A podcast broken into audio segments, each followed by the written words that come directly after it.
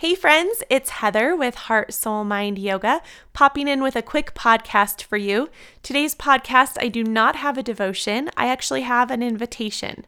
I am celebrating one year of teaching Holy Yoga on January 28th with a very special class.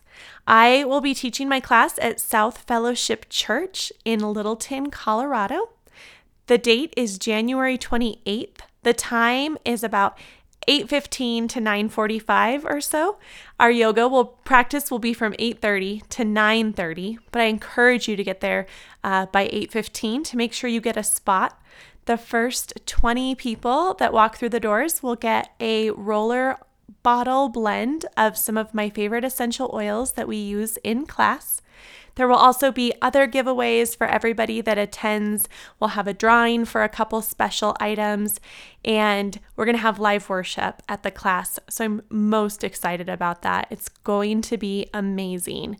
You can find more information about the class on my website www.heartsoulmindyoga.com. You can also find more information on my social media pages Facebook and Instagram, just search Heart, Soul, Mind Yoga. On Facebook, I have it set up as an event. You can RSVP there. You can click interested. You can share the event on your wall. That would be fantastic. I'd really appreciate that. We're going to have a really fun time. All donations, this is important, all donations received at that class are going to the Holy Yoga Scholarship Fund. So, Holy Yoga Ministries, which is what I certified through to get my yoga te- yoga teaching certification, um, they have a scholarship fund for incoming teachers who want to go through the Holy Yoga training program but need a little bit extra financial help.